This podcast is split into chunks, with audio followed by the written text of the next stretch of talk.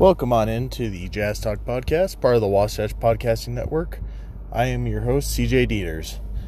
Um, so, first off, I wanted to just address the fact that it has been a month since my last episode that I put out.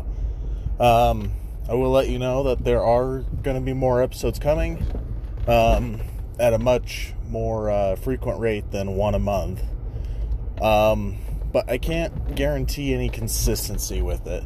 So you may see five, six episodes one week, and then not another episode for two weeks after that. I don't know. Um, I'll try to be as consistent with it as possible. Um, but to find out uh, when they come out and um, keep track of that, uh, you can follow this podcast on Instagram at Wasatch Basketball Pod. Um, if you're friends with me on Facebook, I also post it there.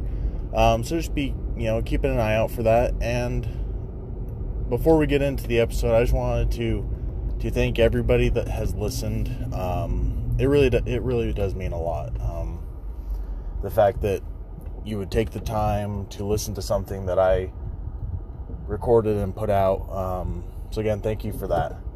Um, so let's go ahead and get into today's episode. So the Jazz are in Orlando. Um, they've been in the bubble for a little over a week now. Um, and if you're not familiar with what's going on, um, the NBA is start trying to get going again. Um, they had to put a a stop to their season about four months ago uh, when COVID really started hitting, and they came up with a solution to put everybody in Orlando at Walt Disney uh, Walt Disney World and be able to play games there. Um, players are not allowed to leave that area at all. They're getting tested frequently. Um, so it's a way for them to get through this, this season and hopefully keep all the players safe while still being able to put together some competitive basketball. So the Jazz have been there for a little over a week now. I think they got there last Tuesday and they've been practicing pretty much every single day. Um, now, the big thing to keep in mind is Bojan Bogdanovic had surgery on his wrist uh, right uh, probably about a month before they went to Orlando. Um, he will not be returning, even if the Jazz were to make it to the finals. Um, they're not going to bring him back. He's he's out until next season. Um, and so th- that's the big thing for the Jazz right now is how do they make up for his production, his minutes, and get some good production out of their young guys, out of their out of some of the veterans that they already have. How can they get them to to produce more? And also, how can they tighten up on defense a little bit more to make up for the fact that they're losing a guy like Bogdanovic that can produce 20 points a night? Now, early on, um, coming out of the bubble, it sounds like Mike Conley is a huge part of making up for the absence of, of Bogdanovic. Uh, Mike averaged, you know, 13, 14 points a game this season. Um, but he's a guy that um, last year with the Grizzlies averaged 21 points a game. Now, that was um, kind of an outlier season. He hasn't ever really done that in his career, but he has been a guy that can get, you know, in the 16 to 18 point range. And you know, I think the Jazz are going to be looking for him to become more more like what he was with the Grizzlies. Um, when he was with the Grizzlies, Mike ran the show. He always had the ball in his hands. Um, so he'd come up with, you know, about 16 points, six, seven assists a night. And this season with the Jazz, he had the ball out of his hands a lot more. Um, Donovan Mitchell runs the show. Bogdanovic gets the opportunity to run the pick and roll. Um, and so now they're going to be relying on him more, and it's sounding like he is feeling more comfortable with the team, uh, more comfortable within Quin Snyder's system. And so hopefully he can uh, pick his game up a little bit and help to make up for a little bit of what they're losing in Bojan. But the main thing is, how do you replace the minutes that Bojan Bogdanovic is leaving? Um, Bojan plays about 32, 33 minutes a game.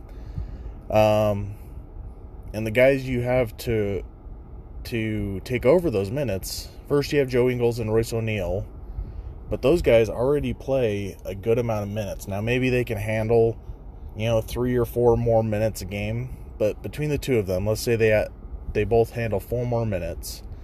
That's eight of the 33. So now we're at 25 minutes still.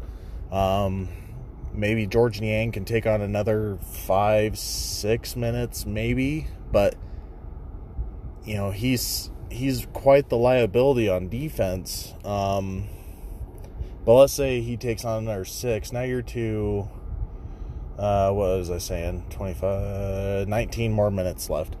Okay, so you have Jarrell Brantley, Juwan Morgan.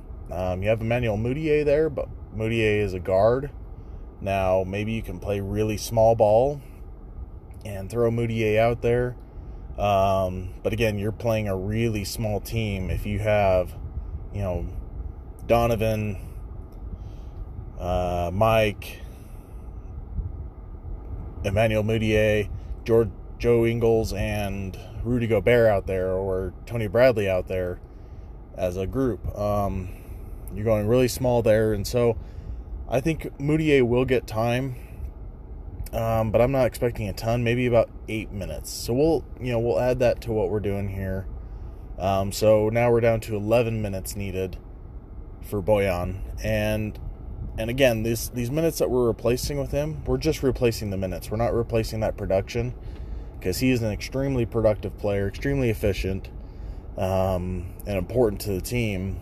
But we're, you know, the first problem is just having enough guys to fill you know 240 minutes um, 48 minutes across five positions you know 240 um, and so I think Jarrell Brantley and Juwan Morgan are actually going to get a bit of an opportunity um, here in the bubble, especially Jarrell Brantley.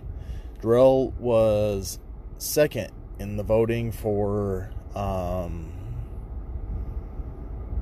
Rookie of the Year in the G League. And I think he was top five in the voting for MVP in the G League. Um, you know, he's 6'5, has like a 7 1 wingspan, extremely athletic, really strong. One of these like do it all type guys, but doesn't really have that one skill where you go, if we add him to any team, he can be productive. Um, and so it'd be interesting to see how Quin Snyder decides to use Juwan Morgan, decides to use Jarrell Brantley. Um, to replace the minutes of Bojan and still get some good production out of those guys. Um, another guy to look out for to maybe get some minutes um, that hasn't been um, is Rayjon Tucker. The Jazz picked him up around the All Star break, or no, it was a little bit before the All Star break, about 30 games into the season. Um, they signed him, waived Jeff Green. That was at the same time that they traded for Jordan Clarkson. And Rayjon is a is a super athlete. You know, six three, probably close to 230 pounds. You know, can, one of these guys that when he jumps, he can get his chin above the ba- the the basket. Um, but he also, just like Jarrell Brantley, he can dominate against G League competition. But when you get up to the NBA with those kinds of athletes, that length and that size, um, he's you know it, it, it's hard to see where he can really be productive for the team. And so, you know, the Jazz have a, a challenge in front of them. It, you know, these they get to play three games, three preseason type games, you know, scrimmages, and then they got eight regular season games to play um, to for seeding for the playoffs, and then they got to go straight into the playoffs. Um, you know, so Donovan Mitchell's going to have to take over Mike Conley's going to have to produce more. Joe Ingles is going to need, to score more. Rudy Gobert is going to need to demand the ball and and score a little bit more. Um, but the the big thing is this: they're going to have to come together as a team. You know, they're not. They lost a lot of talent and a lot of shooting um, with losing Bojan to to injury, and so that is going to be the key for this this run with the Jazz is can they come together as a team? Can the guy can everybody step up their game a little bit to make up for losing Bojan? And can these young guys that the Jazz have that haven't really gotten that much of an opportunity up till now, can they, you know, strike while the iron is hot? You know, um, I believe that all of those young guys that are there have an opportunity right now. If one of them can blow up and become a regular part of the rotation during this playoff run, going into next season, they could be slotted in as a normal part of the rotation and earn themselves normal NBA playing time and eventually earn themselves a a long-term, you know, big NBA contract. And so it's a big opportunity for a lot of the guys that are heading to the to the to the playoffs with the Jazz this year. And so it'll be really interesting to see um, exactly what Quin Snyder does and what the, this team can do. Um, the final thing I wanted to talk about real quick is Tony Bradley. Um, they've been talking nonstop about him um, since they went into the bubble. It sounds like he's lost some weight, which he wasn't in bad shape, but you know, it sounds like he's put gotten himself into incredible shape during this break. Really worked on his game. Um, Rudy Gobert has talked about Tony blocking him a couple times during practices right now. And so that's going to be huge. Any minutes that Rudy is not in the game, can Tony step up and really take over to where, you know, they don't have to be a huge positive, but if they can at least be a neutral team when Tony is in, they don't lose any points, then this, you know, they could really do some damage coming into this playoff run. Um, so yeah, so with that, go go ahead and end this episode. Um, you know, as you know, with these Jazz Talk ones, I like to keep these shorter, uh, more bite sized. Just try and get a little bit of information out there. Just have a little bit of a discussion, but get in and out. Um, but be expecting some stuff from the the um, the NBA side of this podcast um, that covers the whole league. We're gonna be get I'm gonna be getting out some stuff real soon on that, and you know, hope hopefully get get more episodes out and start growing this this podcast again and and I'd eventually like to get this to the point to where we've got a lot of listeners, um, a lot of people interested in what's going on here, and event, and hopefully that leads to more people wanting to guest on this show. Um, which is always just fun to have. Always fun to have people guest on on the podcast. Um, so again, thank you for listening. You can follow this podcast on Instagram at Wasatch Basketball Pod. Go Jazz!